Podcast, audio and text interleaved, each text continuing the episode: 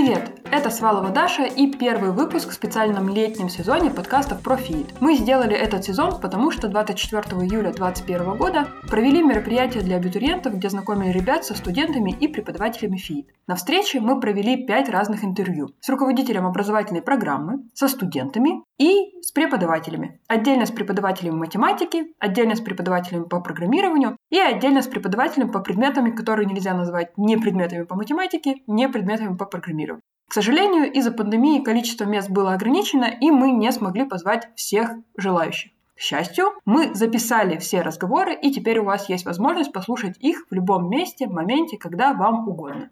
Это первый выпуск специального сезона. В нем мы поговорим с Павлом Егоровым, руководителем образовательной программы ФИИД. Интервью у него берет Алексей Зверев, легендарная личность на Матмехе, человек, который приложил руку к запуску проекта ФИИД, а сейчас занимается международными проектами контура. Из интервью вы узнаете, почему Павел занимается ФИИД, каких принципов придерживается в работе и что его огорчает в студентах.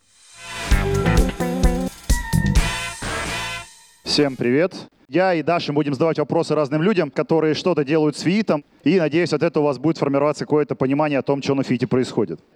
Мы сегодня организационные вопросы обсуждать не будем, всякие такие вещи. Мы будем говорить про суть и содержание. Паша — руководитель ФИИТ образовательной части, наверное, так правильно давай, будет. Давай я сам представлюсь, может? Ну, попробуй. Или у тебя там написано? У меня есть вопросики, да, но можешь коротко сам. Да, я руководитель образовательной программы от университета фактически я тот человек, который формирует программу, решает, что у вас будет в программе, чему вы будете учиться, и непосредственно влияю на преподавателей, с которыми вы будете работать. Да? То есть это вот моя зона ответственности. Ага, отлично. Значит, с Пашей можно было бы поговорить, наверное, про то, про принципы ФИИТа, на которых построена образовательная программа и всякое такое. Было бы интереснее узнать, что ты за человек. Потому что важнее, кто стоит у руля, чем то, что зафиксировано на бумаге. Расскажи, пожалуйста, твое максимальное достижение в ACM и CPC. Максимальное. Я дважды ездил на полуфинал. Пока я был студентом, мне гораздо интереснее было организовывать, придумывать задачи, и я занимался так на уровне любительства. Ну и, соответственно, у меня уровень был не финальный, но до полуфинала дважды мы доходили. Угу. Самое большое достижение в школьных олимпиадах и кубках? Начал в 10 классе только заниматься олимпиадами. То есть до этого я вообще не, не представлял, что такое бывает. И за полтора года подготовился, чтобы взять третье место на какой-то олимпиаде областной. Кажется, это была областная олимпиада по информатике. И поступил, собственно, по этой олимпиаде в а, университет. А эти другие, русский язык, литература, физика? Да, физика. Я участник э, международного турнира юных физиков. И наше лучшее достижение — второе или третье место, я забыл. Ты был программистом, ну, давно очень уже. И потом менеджером разработки — так, ну это а... неправильные формулировки. Я продолжаю быть программистом. Я Код, хотел спросить, да, когда как... ты понял, что хочешь заниматься образованием. А, ну мне кажется, что года три назад, но недавно я говорил со своей женой. Она мне сказала, что, ты знаешь, 17 лет назад, когда мы начали встречаться, я спросила, что тебе интересно? И ты тогда задумался и сказал, мне интересно учить детей программировать. Тогда следующий вопрос. Когда последний раз ты писал промышленный код? А что такое промышленный? Который работает в продакшене, да? Который работает в продакшене и которым пользуются люди. Последний раз тут случилось просто выдающееся событие. Я написал какой-то код внутри Юлерна. Юлерном точно пользуются больше там, тысячи человек. Но обычно я этого не делаю. Значит, если уменьшить масштабы, то три дня назад я трогал код бота FeedMate, в общем, у нас где-то работает Telegram-бот, в котором можно зарегистрироваться, сказать, что я хочу с кем-нибудь пообщаться с рандомным собеседником. И из таких вот э, людей, которые так решили сделать, этот бот собирает пары на перерывы. Так вот, я три дня назад я трогал его код. Давай еще переформулирую вопрос. Когда у тебя из должности исчезла надпись «инженер-программист»? Так, ну ладно, я перестану отнекиваться. Около 10 лет назад я еще работал разработчиком, который писал код, ну, у которого это основная обязанность была — писать код. Потом был такой момент времени, когда я начал брать на себя все больше и больше каких-то дел из области образования, и в какой-то момент, ну вот мне кажется, как раз 10 или около того лет назад, это стало съедать все мое время. Программирование осталось в моей жизни только значит, в тех местах, где это очень хочется или где это необходимо для образования, наверное, так. Так, у меня тут записан провокационный вопрос. То есть получается, что ты уже 10 лет не промышленный разработчик. Я знал просто, у меня было написано это. Паша, почему ты решил, что можешь формировать программу для разработчиков, учитывая, что ты уже 10 лет не промышленный разработчик? Да, типа где мой синдром самозванца, да? Во-первых, я, как ты уже понял, а, я настаиваю, что я все еще в душе программист. Ну и оставляю в своей жизни какое-то количество практики. За последние пару недель я попрограммировал на трех языках программирования. Так получилось, я посчитал специально. Это первое. Во-вторых, решать, как должна быть устроена программа, значит, это какой-то отдельный скилл, и быть для этого промышленным программистом это недостаточно точно. Типичный средний промышленный программист, конечно, не знает, чему и как учить студентов. Это что-то, какое-то дополнительное умение. Да, и я вот последние там 10 лет много про это думаю, много общаюсь с кучей людей, много делаю, и это позволяет мне вот в первую очередь быть уверенным в то, что мы тут делаем все более-менее правильно. Кроме того, ну, понятно, что я нахожусь в большой компании, но если где-то я сомневаюсь да, в своих решениях, то я, естественно, тут же ищу каких-то экспертов, об которых повалидирую, и в конце концов они меня возвращают к реальности, если надо, и все хорошо. Понятно. Значит, Паша, ты чуть-чуть программируешь, ты формируешь программу, и ты сам преподаешь. Правильно я понимаю? А какой курс? Раньше я преподавал курс основы программирования, весь первый курс, который идет. И ну, до этого, собственно, принимал активное участие в его создании. А сейчас я последние пару лет его не преподаю, а преподаю курс проектирования на C-Sharp. Это следующий за ним курс на втором курсе.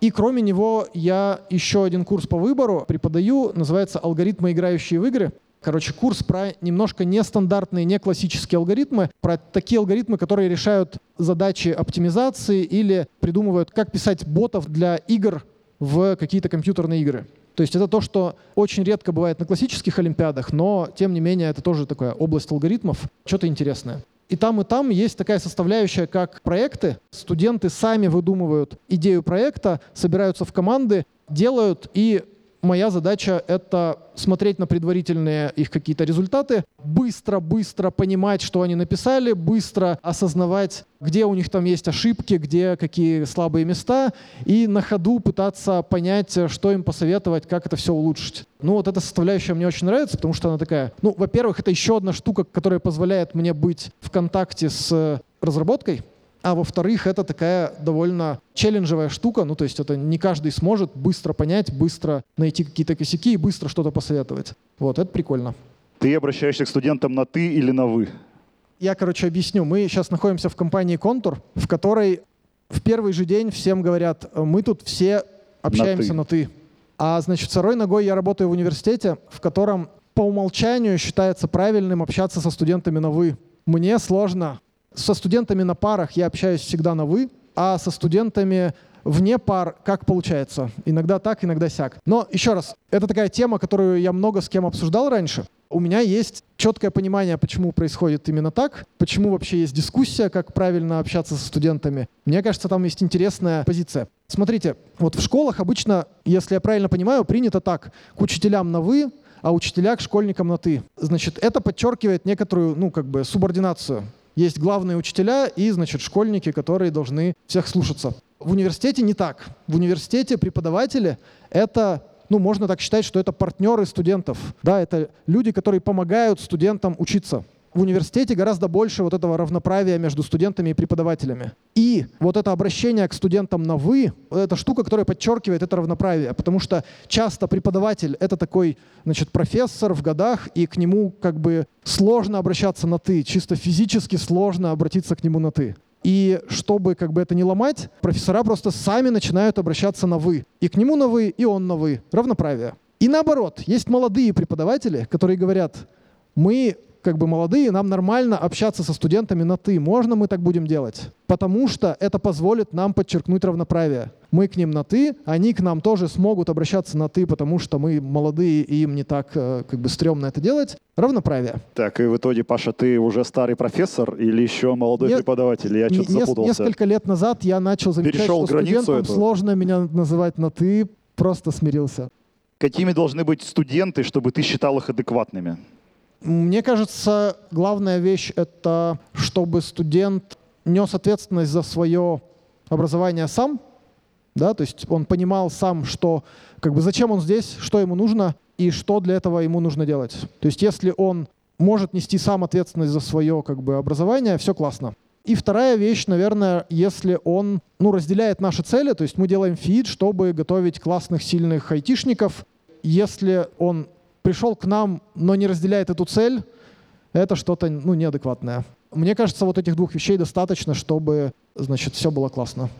Расскажи, пожалуйста, кем можно стать после ФИИТа? Кто из студентов получится в итоге? Вот ты сказал айтишники.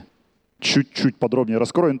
Хорошо, ну по умолчанию мы считаем, что мы готовим разработчиков софта, да, то есть программа называется разработка программных продуктов. В разработке софта есть э, самая крупная ходовая роль — это, собственно, программист, то есть человек, который работает с кодом. Да, иногда он берет какие-то дополнительные функции на себя, дополнительные роли, но основная вещь — это работа с кодом. Но этим роли в разработке не ограничиваются. Есть еще аналитики, э, менеджеры, проектировщики интерфейсов, тестировщики, ну еще там куча ролей поменьше, по менее распространенных. Есть какой-то набор ролей рядышком, типа специалист по application security, то есть тот человек, который ищет дыры в, ваше, в коде программистов и дает рекомендации, как от них защищаться. Это все как бы роли поменьше, ну и, соответственно, вот те, те роли, на которые мы ориентируемся. Плюс я уверен, что будет среди наших студентов какое-то количество людей, которых заинтересует научный трек. То есть возможность что-то поделать для науки и, может быть, даже уйти именно в науку, а не в промышленную разработку. Наверное, большого процента таких людей не будет, но это тоже наверное, приветствуется, и это тоже то, для чего ФИИТ будет вполне себе полезен и интересен. Сразу же, просто сразу, сколько вы зарабатываете? Я отвечу на этот вопрос. У меня есть ответ на этот вопрос, который Паша давал несколько лет назад. Сейчас его надо, наверное, удвоить. Паша говорил, что студент, который пошел на стажировку, остался на работу в стадии джуниора, может меньше чем за год стать рублевым миллионером. Я вот так отвечу. А Паша уже много лет назад был студентом-джуном. Ладно, ты рассказал про адекватных студентов и про то, кем можно стать. А скажи, пожалуйста, когда ты последний раз был недоволен студентами и почему? Когда они вели себя стрёмно? Интересный вопрос. Наверное, тут есть, короче, такая особенность университета. Там есть такая так называемая бально-рейтинговая система, по которой, э, значит, в каждом курсе студент оценивается в конце по там, 100 баллам. 80 плюс — это пятерка, там, 60 плюс — это четверка и так далее. С одной стороны, это клевая штука, когда ты можешь набирать баллы в семестре, это мотивирует заниматься в течение семестра все время, да, не откладывать ничего на потом. И в этом плане эта система отлично работает. А вот что я не люблю, это когда начинаются в конце разные торги за баллы, когда студенты говорят, смотрите, смотрите, вот соседняя группа, там преподаватель был добрее, раздал больше баллов. Мы заработали меньше не потому, что мы хуже учимся, а потому что, значит, у нас более строгий преподаватель. Это, конечно, мне очень не нравится, потому что, ну, баллы баллами, вы пришли не за баллами, в конце концов, а за учебой, за знаниями. Такое меня всегда расстраивает. Ну, благо, это случается нечасто и довольно, короче, мало. Так что все хорошо. Когда последний раз к тебе студенты просились на пересдачу? Они постоянно просятся. То есть ты... Перманентный процесс. Ага. А в какой момент ты, перес... ты начинаешь им отказывать? Я никогда не отказываю. Почему? Пересдача — это прекрасно. Это студент хочет в конце концов что-то выучить и сдать. Это же всегда прекрасно. Это ложь. Ну, конечно, конечно. Если студент весь год игнорировал мой курс и потом пишет в Телеграм, я хочу пересдать, я считаю, что у меня есть моральное право его поигнорировать хотя бы неделю. По крайней мере, пока сессия не закончится, его не отчислят. Все понятно. Так, тут популярный вопрос про различия ФИИТа и, видимо, Матмеха от РТФ. От ИРИТ РТФ, правильно.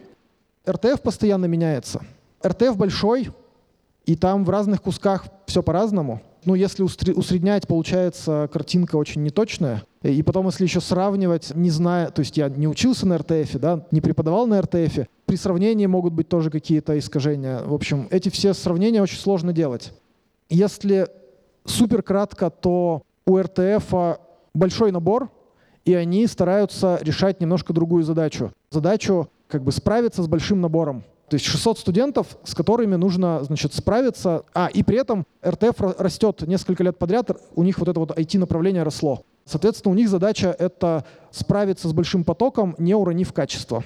У нас э, задача другая, у нас э, есть фиксированный набор, и мы хотим растить качество, и мы растим качество. То есть просто немножко как бы раз, по-разному настроены приоритеты.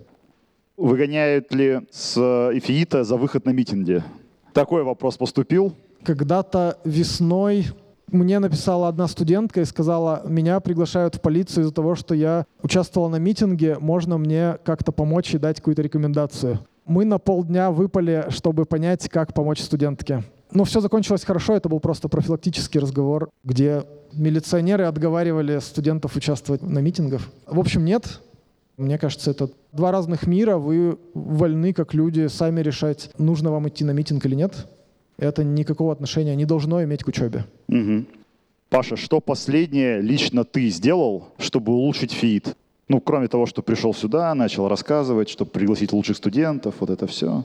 Ну окей, да, то есть действительно, там одна из вещей, которую можно, наверное, рассказать, это мы создавали положение стипендий на втором курсе, Немножко контекста, да. В университете есть своя политика повышенных стипендий для талантливых первокурсников, которая действует один семестр и еще один, если вы хорошо сдали сессию. Если вы хорошо сдали вторую сессию, все эти программы заканчиваются, и стипендия э, становится нормальной, обычной, которая назначается государством. Она какая-то не очень большая. И у нас была идея такая, что создать свою стипендию за счет э, денег спонсоров на второй курс чтобы поддерживать также талантливых студентов. Ну и вот нужно было придумать правила, по которым эта стипендия должна работать, посмотреть на реальные данные, попробовать эти правила применить, посмотреть, правильно они работают или неправильно, так, как мы хотим, не так, как мы хотим, скорректировать правила, ну и так далее. Вот какой-то такой работой я занимался, когда там пару дней назад. Угу. Спасибо большое. Это был Павел Егоров. К сожалению, время на интервью закончилось на самом интересном месте. А ведь у Лёши еще столько вопросов осталось. Подписывайтесь на наш подкаст и соцсети, пишите ваши вопросы Павлу. На самые интересные и популярные мы обязательно ответим. Всем пока!